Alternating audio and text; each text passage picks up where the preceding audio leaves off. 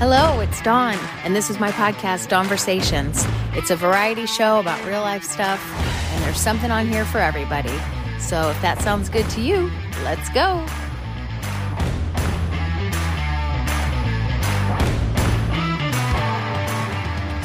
Hi, Evan. Hey, Dawn, how are you? I'm great. How are you doing? I'm doing well. Thanks for having me. Oh, thanks so much for taking the time. I really appreciate it. This is going to be the most random podcast you've ever been on. That's fun, though. That's a good uh, way to switch it up. Yeah. Well, okay. So, first of all, I listened to your 200th episode, part two, where you had compiled all the different people that you've had on, which I just love your podcast, by the way. I'll have you promote it and stuff. But so it was interesting to me how you ask everybody at the end the same question and they you had all their answers. And, you know, they all answered personally, but it was all basics like sleep, go outside, right. and breathe. I found that fascinating. Like it's eh, you don't have to have money, you don't have to have privilege to be able to do these things to better your health. Yeah, and I appreciate you recognizing that because that was kind of the point. Because the last thing I wanted to do is celebrate, you know, 200 episodes by being super repetitive. And, and, the answers aren't all identical, but they're conceptually similar, like what you're talking about. And it was the reason that I put it in because I just wanted people to hear, oh, okay, not everyone that comes on as a guest, but some of the people that come on as a guest are top people in the functional medicine space. And yet we can get into the nitty gritty, we can get into the biochemistry and all this stuff. And yet at the end of the day, I don't think they would say that doesn't matter, but it's why are we even focusing on this until you get this other stuff down? And so, yeah, I wanted it to be encouraging for people to know that even for someone like myself or my mom who have overcome pretty crazy health challenges, it was 70 to 80% plus just the basics and doing them right for a very long period of time that got us actually better. So you can start it for free, like you said. Yeah. Well, and and other people that I've talked to, they always say that you kind of have to get yourself to a baseline first. Like you're not going to be able to take supplements or some magic pill um, if your diet is crap or if yes. you don't exercise. You know, there's no magic. You have to get yourself to a very good even keeled point before you can improve. Right, and I think that's where people get it uh, a little messed up. You know, it's also hard to tell like what what is the supplement actually even doing if someone is still eh, you know eating McDonald's every single day or whatever it might be. Um, and I think a lot of people, perhaps more people, maybe not everyone, but they can relate to it more in like the gym sense. You know, obviously there's huge stores dedicated solely to selling people supplements for fitness whether it's through creatine or whey protein or whatever now these are science backed things and they work very well but anyone that is at the top of the lifting game or, or weight training they're going to tell you if you're not in that caloric surplus first to gain the muscle from the routine that you're doing and then getting proper recovery, there's no point in taking these things. You're, you're literally peeing away money, more or less, um, right. because the differences would be so small. Uh, these are it's supplemental. That's that's the word, right? Supplement. It's supposed to supplement the other things that you're doing. yeah, yeah, exactly. So, do you take supplements? I take a, a, wide array of supplements. I probably, my gosh, my girlfriend and I have like a natural pharmacy here, but I just, I, I wouldn't even, you know, that stuff's never done without also going to bed at 9 30 p.m. every single night, seven days a week, not like two hours, three hours, four hours later on the weekends, but consistent with that. Catching morning light every single day to set the circadian rhythm. Um, eating in a, a certain way with dietary restrictions accounted for, right? Um, so okay, cool. I'm doing all of that, fine a lot of the supplements for me actually come from one, I think there's certain things that we just can't get in today's world. So that's maybe the one disclaimer I would put on the whole supplemental thing. Mm-hmm. For example, I think it's extremely hard to get the amount of vitamins that we would need naturally because the soil, especially in the United States, it doesn't have these things anymore. Even the most organic farms, because of what we've done, they don't have the same nutrient content. And we know that the food's been nutrient depleted for quite a while. So you could argue, okay, maybe a good multivitamin is something smart to be doing. Um, similarly, I think because of what's added into foods and just the high stress level that we operate on, I don't think anyone's probably digesting as properly as they could. So I do take a digestive enzyme. Everything else outside of that is actually more to improve the quality of my life while I'm here as someone who already suffered with chronic diseases. If I didn't have those before, I, I, don't know if I'd be really taking a lot of the other supplements. But I'm someone, as you know, since you listen to the podcast and stuff, like I have this um this seesaw type of thing in my life because on one end I got to be careful because when you have had chronic issues for a while you need to not be doing the 20 hour work days and all that stuff. But then on the other end of the seesaw is this huge passion that's been developed throughout the years for these topics. And when you are passionate all you want to do is go work and pursue those things. So I'm always balancing it back and forth. The supplements for me are really outside of the basics really so that I can do as much as I possibly can with the short time that I have here on this earth. I don't want to only work six hours a day. I love working 10 to 12 hours a day. That's my personal thing. Mm-hmm. Gosh, that just had so many questions. Okay, so what you said about how had you not experienced problems in your past, you might not have even gone down this path of functional medicine, which is fascinating because there's a lot of people that are like, this doesn't pertain to me, or I'm healthy enough, I'm doing fine, I don't have um, a lot of issues. I don't have diabetes per se, or something like that. You know, so they're like, I don't need to worry about that stuff right now. But it really is relevant to everyone to eat well, to get enough sleep, and to put good things in your body. So, what was it that started you down this path? What happened? Sure. Well, it was completely the health issues. Um, I always kind of make a joke, and I'm in a sense really glad that the health issues happened because it led to such a Uh, you can call it spiritual you can call it a personal you can call it mental development but i probably would have went to something that was just chasing money if i'm being honest and i don't mean yeah. that in an unethical way like i wouldn't have been doing bad things to people by any means but i would have just went into like real estate or something like a lawyer and not there's nothing wrong with those jobs. I would have done them mean, solely because i would have been like okay cool i can go make some money there right? Well the health issues were something that started as early as five years old for me. And there was a, a, good array of stuff. It started out actually with mental things, because I know that you and I had started this conversation here based on the acne picture, but it started with mental health stuff. I was dealing with panic attacks at five years old. And there was really no rhyme or reason for this because my parents are great people. They didn't know much about mental health though. So they didn't, they knew something was wrong, but they didn't understand what it was. And we went to a doctor, and the doctor actually said, not through any I don't, I don't think any real fault of his own. I think he was unfortunately subject to the same stigma that all of us were subject to mm-hmm, it, mm-hmm. now, but also 20 something years ago. He actually told my parents and myself it wasn't something to worry about and that I was going to outgrow this. Now, I did not get a diagnosis of panic attacks at the time. I'm not saying that this doctor dismissed that. The whole reason that we realized these things were called panic attacks is because I finally went into a doctor again over a decade later and they said, "Oh, well this is called panic attacks." And my parents looked at them like they had two heads, saying, This is the exact same thing we came in for at five years old. And he's been dealing yeah. with this on and off the entire time. So, besides the point, I'm, I'm going through these health challenges uh, pretty much my entire uh, childhood and teenage years. How it progressed is what started out as panic attacks, then became panic attacks, major depressive disorder, substance use disorder, generalized anxiety disorder, um, and eventually acne.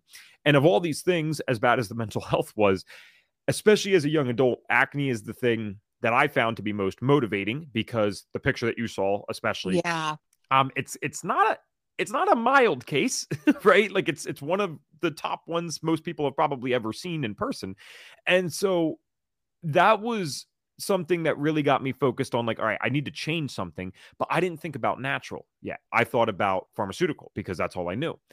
What finally put me over the edge with this stuff, and I'm obviously summarizing this today to keep it concise, but I was around 18 years old and the mental health issues had already went through their worst ever. Like I got kicked out of school. I'm always very transparent about the stuff. I got kicked out of yeah. school. I went to juvie for like 4 or 5 days. I went, spent my 18th birthday on house arrest. I mean, it was it was crazy, but it also was not representative of all of how I was raised or who I actually was at the core. So thankfully that pretty much in and of itself was enough of a wake up call to be like, okay, you are someone that was not so great at sports growing up, but you could have done the academic thing. Probably could have went to pretty much any college you tried, and now you are getting kicked out of a school that has like a 99% graduation rate. Something got messed up along the way that is probably your responsibility, even if it's not entirely your fault.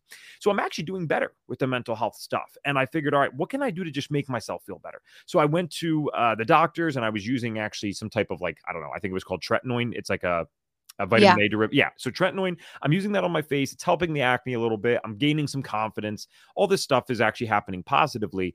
And then I started experiencing these extreme bouts of vertigo and it was it was really random didn't seem to have anything connected to it and i mean i wouldn't drive a car at that time that's for sure it was it was pretty intense.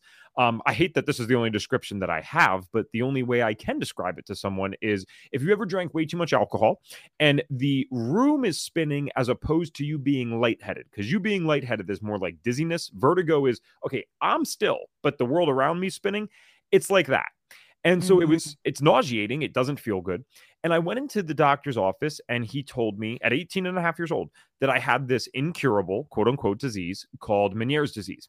Now, Meniere's disease, I believe, is probably going to be labeled as an autoimmune condition eventually. And we're getting closer and closer to that. But at the time, technically, it was not an autoimmune condition, although, again, it meets the properties of one, in my opinion.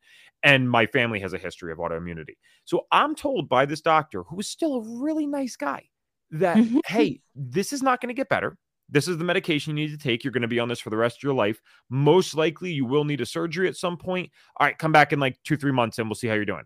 I'm like, what? What kind of surgery? Um, they do. So Meniere's disease is a disorder of the inner ear, where again, it looks like it's attacking itself. That's why I believe it's autoimmune.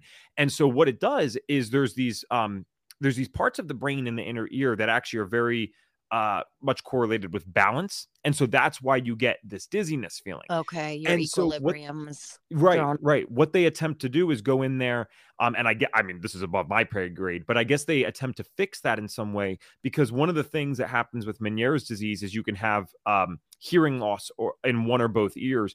And i actually already had measured hearing loss in one of the ears. That's what gave me the diagnosis because it wasn't mm. common for someone at 18 but when he saw the hearing loss in one ear specifically he's like oh okay. So i mean the first thing i go online and see dawn when and I apologize. I'm, I'm getting somewhere here because I know it's a long winded answer. Oh, but... no, you're fine. This is fascinating. Go ahead. Okay, cool. Thank you. And so the first thing I did, of course, when I went home, is I, have never heard of this thing. I don't know anyone with this. I go online and I searched something along the lines of like what to do for Meniere's disease. And one of the first few things that came up were these like suicide support forums for people with Meniere's because it had basically affected their life so bad that they were in these forums to to more or less just to be blunt not kill themselves. And when i saw that i i don't know what it was but it was a final straw in this combination of everything the acne the kicked out of school the mental health issues all these things that i've been through. And again some of them were getting better but now i get this. I was like it was the most practical suicidal ideation I had ever had because I did struggle with depression. So I had depression linked suicidal ideations. But when I say practical, what I mean is I, I don't know that I was clinically depressed in that moment. That's for sure. I, I mean, I didn't meet that diagnosis at that point, but it was a it was a giving up feeling. I was just like, I have been sick my entire life. I finally feel over the last six months as this is getting better. And now I get hit with this. I just, I'm like, what is to come when I am 40, 50, 60, if I even make it that far? So it's not that I was actually considering going home and, and taking my own life, thankfully. I don't want to be too dramatic here, but the idea did come into my head where it's like, all right, what is the point of all this if I'm just getting sicker and sicker and dealing with these types of things? And I might have a different perspective on that now, but that was my perspective at the time. Well, you were so young. Sure, sure. Um, and the cool part about it, as, as dark as that thought is, was that it led me to saying, well, if I'm going to do something like that, shouldn't I probably try everything before I do that? like, shouldn't I yeah. go through the surgery? Shouldn't I take the medication? Whatever it might be. So, the medication for me lasted for about three days before I felt like weird with it. I had like a dizziness now as opposed to a vertigo because it affects your blood pressure, and I already had low blood pressure. Um, and I think it gave me headaches as well, which I'm sure was correlated with the blood pressure. So, I threw that out. I don't recommend it, not medical advice by any means, but I'm like, all right, this isn't going to work. See ya. And I immediately started doing everything that I could to see if there was anything lifestyle related that I could find on this. The first thing that I found was that people with Meniere's disease might get triggered by salt. Now, that was true back then. Thankfully, that's not true for me anymore, and we'll, we'll get to that. But I started only eating about three to 400 milligrams of salt I was eating probably four to five meals a day. And so I had to space this out four to five hours. Now, whether or not some of this was placebo, I have no idea, but it became extremely routine um, almost obsessively so, admittedly, where I am eating this amount of salt in my meal. The meal can be anything, but the amount of salt's always stagnant. And every few hours, and it seems like I can get away with this and keep the um, vertigo at bay. Now, what I cannot do is I can't take things like ibuprofen. I can't drink caffeine. I cannot drink alcohol, like none of that stuff, um, because this can trigger the Meniere's event. But what happened is, again, my, my symptoms got better based off something that the doctor didn't tell me to do. And now I'm not going against Western medicine. I think Western medicine is actually phenomenal at what it does. I think we have given Western medicine's a tool, and I think we try to apply that tool to the wrong problem. And I think that's mm-hmm. why we end up in these issues with the whole debate versus a functional versus Western. And as I had these dietary uh, changes lead to positive results, it just it fascinated me. I said, "All right, well, they didn't tell me this. I'm doing this, and it's working." Is there a possibility that even though I'm this ignorant 18 year old at the time, I certainly don't know much as much as this doctor, there's got to be something else that they don't know. And so I started studying food, I started studying nutrition, and I had positive results now as well with my mental health issues with the new stuff that I was doing. And originally it started out as supplementing with multivitamin, um, something really, really simple. And so I'm doing this stuff. I'm starting to eat organic and less sugar, and nothing was curing anything, but I was getting in the right direction. Long story short, as, as short as I can make it, is that I, I con- continued on the dietary path because I kept just thinking, all right, well, if I can get 10% better, why not 20? Then I would get to 20 done. And I'd be like, well, why not 30?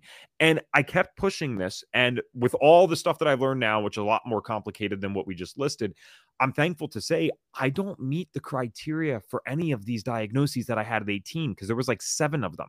I had chronic sinusitis. I'm not kidding. Chronic sinusitis, GERD, cystic acne, major depressive, panic disorder, generalized anxiety disorder, um, and the Meniere's disease. I do not meet the diagnostic criteria for any of these things, nor have I had a Meniere's episode in almost five or six years. Now, Western medicine will tell me this is remission. I I think a little differently, um, and that's not arrogant. I'm not trying to say I know more than the doctors, but you know, when nine other or whatever it was, seven, eight other conditions also went away, you know, I don't have to prove it to them. That's fine. I know in my heart that I'm not in remission of every little thing that I've ever had. I cured this. This got better by changing my lifestyle. Wow. That is mind blowing. Like my jaw was just dropped for so much of that. I appreciate you letting me share it. Thank you. Yeah, no, one thing it's like the internet, curse the internet because you started reading about people that were suicidal because of the condition that you were labeled with. And but then bless the internet because that's how you ended up finding potential cures with the low sodium and all that stuff. So no doctor ever told you to limit your sodium. That was just something that you just read on the internet. There was to be fully transparent, there was a sheet that he gave me with some basic dietary recommendations. Okay. If I had followed those the way that he did it, uh, no, it would not have worked because the the amounts were way too high, and again, the quality of the food was just insane. Like it didn't even make sense. Um, so it's not like they didn't acknowledge it at all. And at this point, this was nine years ago that I got that diagnosis. So um, maybe if you walked in today, uh, they would hopefully do something more. But that at the time is what was given to me. Wow. So um, the whole reason why I wanted to have you on the show was to talk about acne, but then when I was delving into more about you and stuff, it was just that there's so many topics that we could cover. So acne will definitely be uh, mentioned, but I, it's definitely not the sole purpose of talking to you. Um, so did your skin just start to clear up after you changed your diet up? It just slowly started to go away. Yes, it was the hardest symptom to resolve out of any of them. And so I don't, again, I don't meet the diagnosis of cystic acne because I don't get cysts. But even to this day, nine years later, and I honestly believe that most of this is just because I've become a little too obsessed with the work. So it's a pro and con thing to me. I, don't really mind it. But when I'm in summer, that's my slowest time. And, you know, I can pretty much eat like half of the stuff that I want. And I, I don't really get skin breakouts.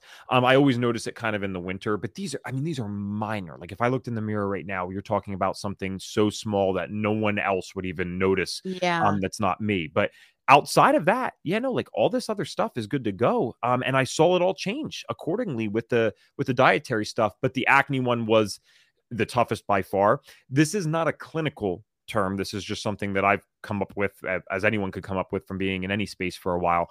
I look at acne as uh, what I would call a primary symptom. So in today's world where we are bombarded by toxic foods, staying up late, artificial blue light, all this stuff, there are real diagnoses that come out where it's like, okay, this is cancer, this is autoimmune, this is life changing stuff.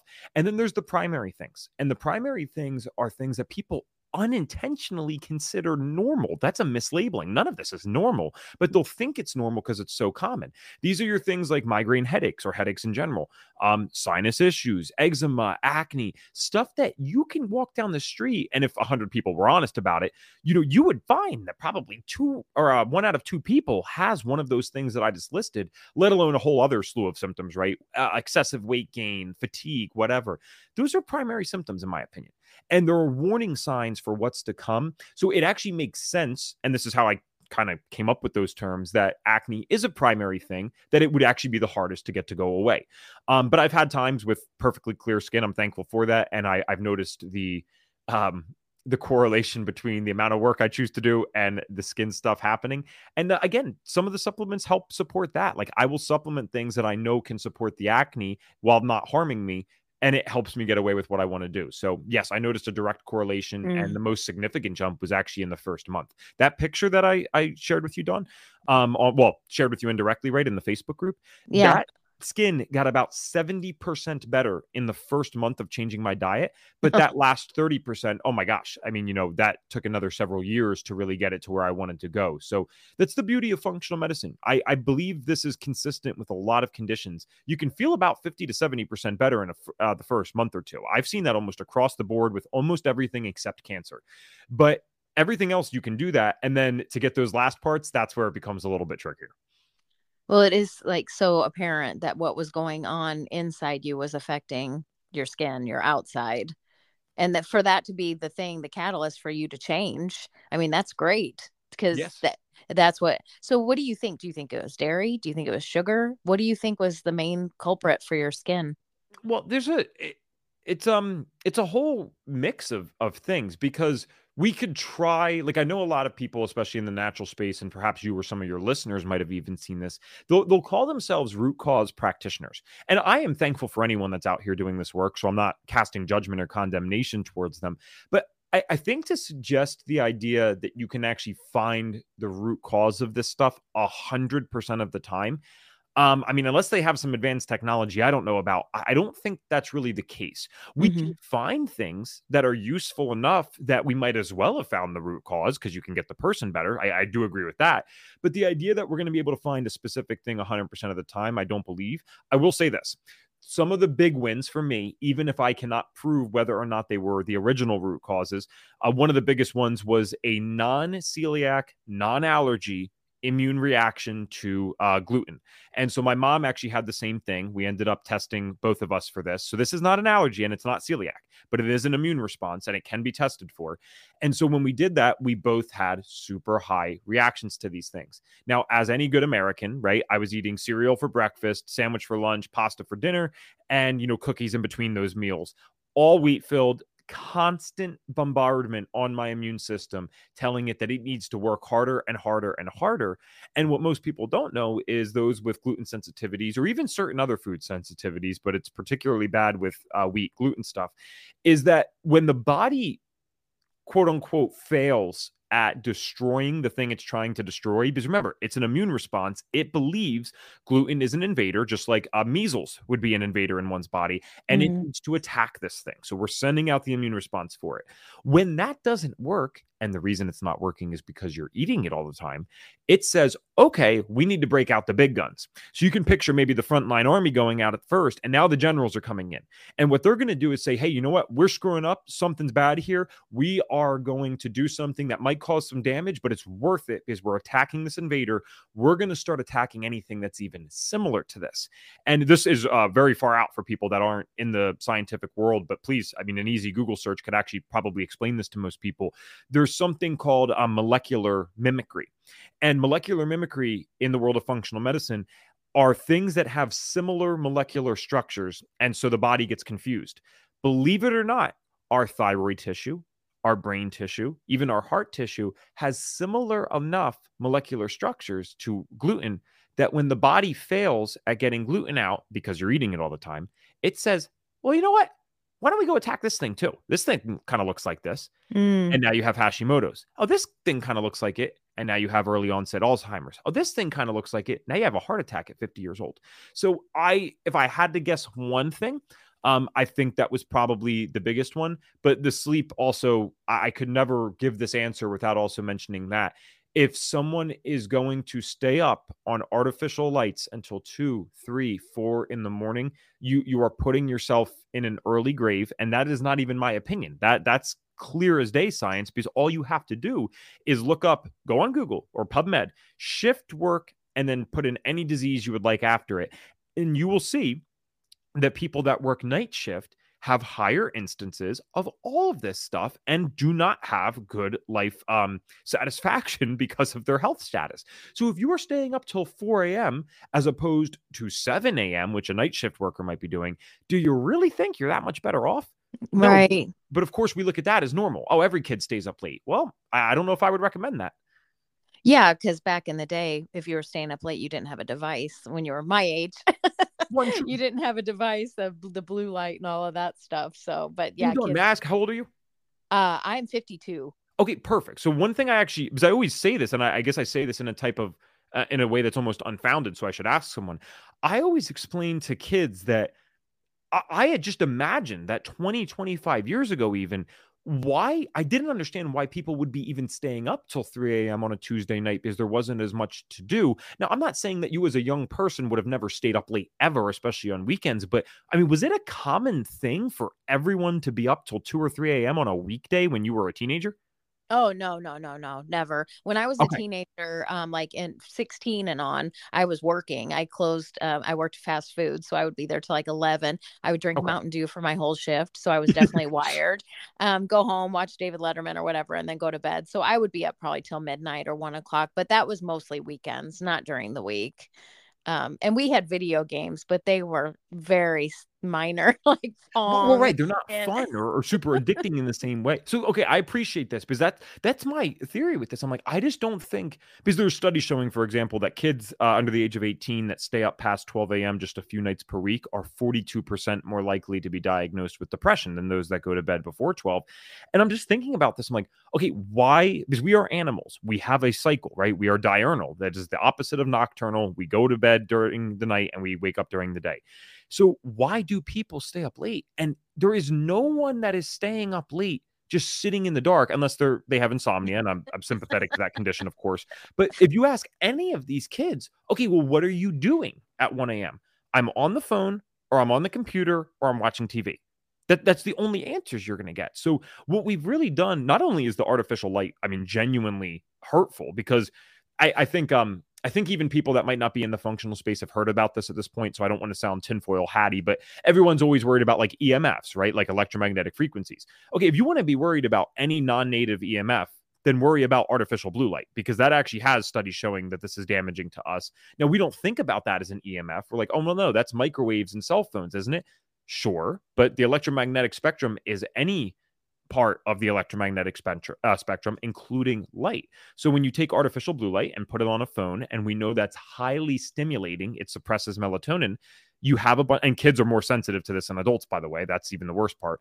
Then kids literally cannot sleep because they are exposed to artificial blue light until the time they go to bed. It takes approximately three hours for your melatonin to normalize after being exposed to blue light. So even if your kid is super well behaved and says, All right, well, I'm going to go to bed at 10, but they were studying until 9 30 at night, well, let's do the math. When yeah. can they then produce the melatonin? It's not going to be fully until 12 30 if they're lucky. All right. And then on top of that, they probably set an alarm for school. So this, I think, this is why we're having um so many of these issues, and I, I don't mean to put it outside of myself because I know that was the original question, but I believe that this sleep thing that we're doing or lack thereof, mixed with me personally having this gluten sensitivity, um, I don't want to oversimplify it, but yeah, I think if those two things had looked different, I think we probably wouldn't be doing this interview today. I'll put it that way. Yeah, yeah, I I think it's eh, kind of depressing in a way, but if there's enough of us that are starting to see what's happening hopefully things will start turning around um, and i love the format of having podcasts because i really do think it's getting information out there to the masses that may usually not be looking for this type of information. They're just kind of stumbling upon it which i think is great. Um, do you guys have like a garden? I mean it's it's worrisome to me that they the soil is not good the nutrients aren't there in the soil and so even if you're trying to eat all your veggies and get your your quota met for the day it, you might not be getting the nutrients that you're supposed to get. Right so um i current it's interesting that you asked that because i currently live um in an apartment with my girlfriend but what we did and this is for various reasons and maybe this is a bit paranoid i don't care but uh, I, over the last two three years and this is not political either way. That is not what this is. I'm talking solely about COVID and how the world responded. I could not believe how fast things could get bad. And again, I'm a little younger. Maybe if we were talking to an 80 year old, they would say, dude, like, listen, we, we all go through seasons of life and bad things happen on the news. And then the next year it's great. I understand that. But to me, I like business anyway. And I love uh, doing short term rentals, Airbnb. I've hosted a few. So to answer your question about the garden, um, I'll do you one better. What we're actually doing right now is we got a bunch of friends together that are the perfect mix of paranoid and entrepreneurial because you need both for what we're doing. And uh, we're buying property about an hour away. This will be done before uh, June of this year, thankfully. And that my girlfriend and I are trying uh, as fast as we can to turn into a self-sustaining uh, property that we can both work out of and then and we can rent from right if the world stays fine then it's in an really desirable location for like Airbnbs and stuff year round because there's skiing and camping. So people would love it for that. And then if the world does go crazy at one point, awesome. Well, then I was able to build up a property for my family and the people that I love and care about that they can go to. And, and hopefully we have a better chance if that happens. Um, so I'm actually doing it for a different reason. But yes, I, I will have my own garden set up. For right now, I go to a local health food store. So I can't recommend this enough to people. I'm not going to mention any brands because we don't need our, our, small podcasts here to get sued, right? Uh, Dawn yeah. and I are out here doing what we can on our podcast. um, but there are certain chains that label things as organic and there are a lot of ways that organic can get labeled. And if people actually knew what could go into that, they wouldn't be so thrilled. So, what you're better off doing is one of two things either one, finding a genuine family owned uh, health food store that you can actually talk to the people at and see if they know what they're doing, or two, uh, you'll have to do your own research for this one as well. Uh, but you can go do a community supported agriculture and find an organic one. And so those are called CSAs. And I think uh, might be csa.org even. There, there's websites to find them. I, that okay. might be the wrong link but so you can find a community supported agriculture and find one that you like. Go there talk to the people. They will love to talk to you right? These are these are local farmers. This is their life.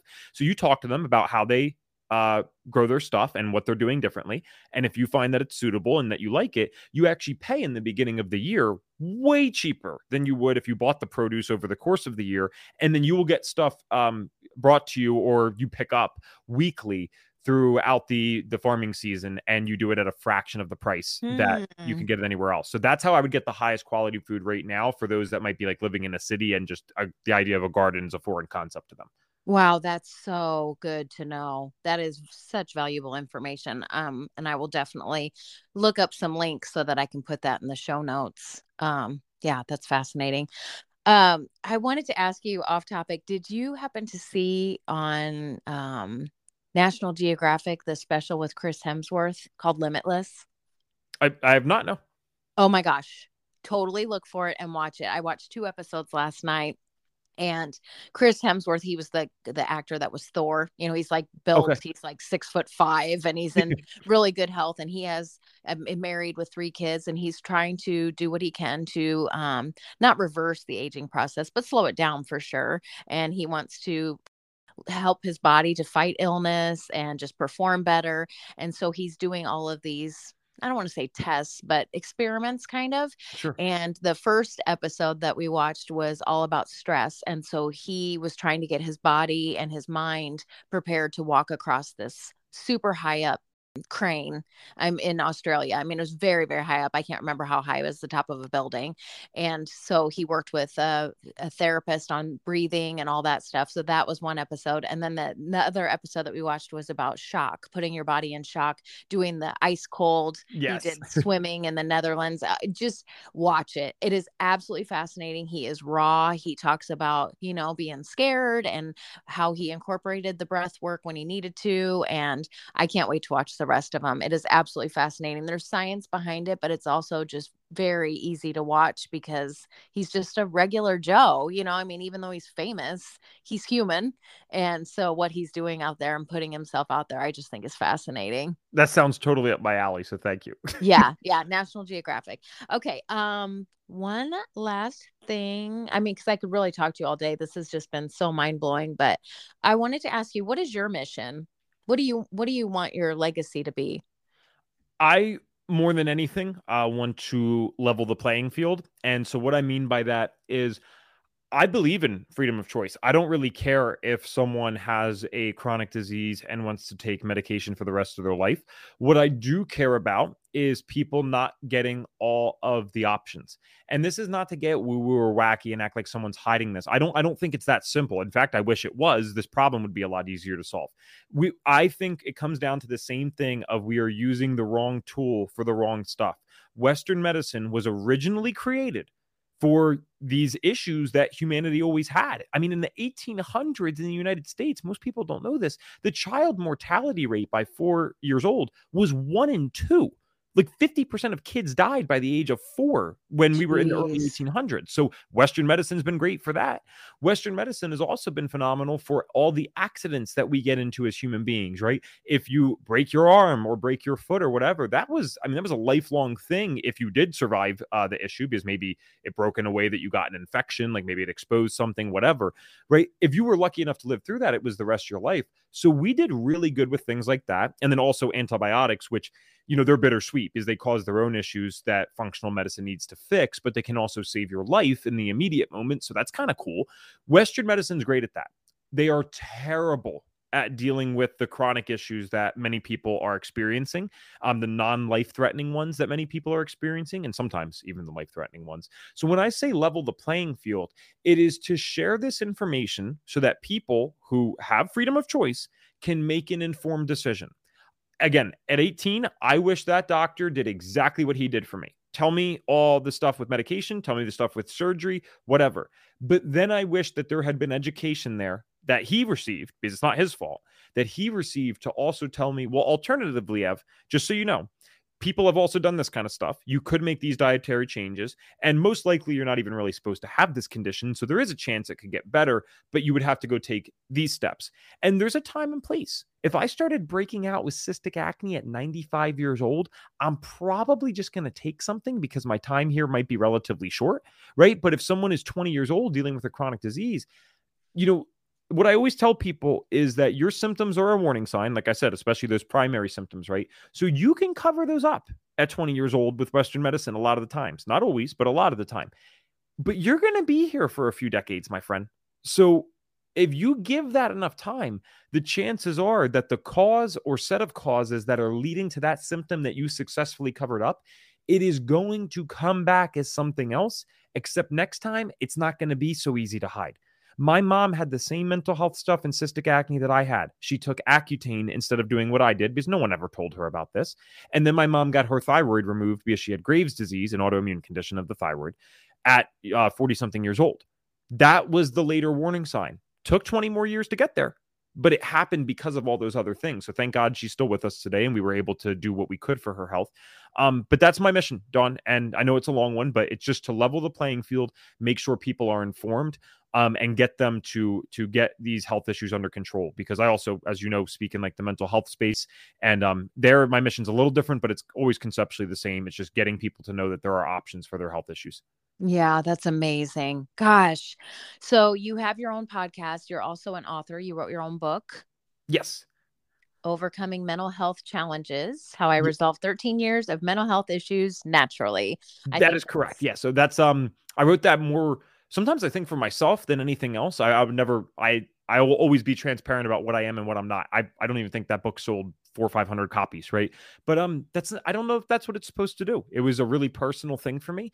I cannot believe I sat there and wrote seventy thousand words, and they actually somehow fit together in a normal way and, and it sounds good. Um, so, so yeah, I do that. Um, I have the Health T- Detective podcast, which I host for a company called Functional Diagnostic Nutrition. So you can find us at fdntraining.com um, slash course. Cause if you're interested in the health stuff, that would, um, give you some insight onto what we're doing or just check out the podcast because I got a certification through those guys where I learned functional lab testing and now I speak for them and um and do the podcast because I, I love and believe in what they're doing. Um, I do have. Are we allowed to shout out everything at the end? Is that everything? Okay? Yeah, go for it. Okay, thank you. I have an in-person business that we also do work with people online. We take consults, so that's called Bucks County Light Therapy and Functional Medicine Center. That's in Bucks County, Pennsylvania. But uh, we work with people online as well, and we apply the functional medicine principles. So uh, we can work with anyone pretty much in any country, and we utilize the lab testing to help them with specific conditions. Um, a lot of people come to us for acne and mood stuff, but really our system works for just about anything, at least can support anything. And we can get you in the right direction if it's not us that you end up wanting to work with or that if we don't believe that we can help you at the full level, then we'll just refer you somewhere else. And then, yeah, the, uh, that can be found at buckscountylighttherapy.com.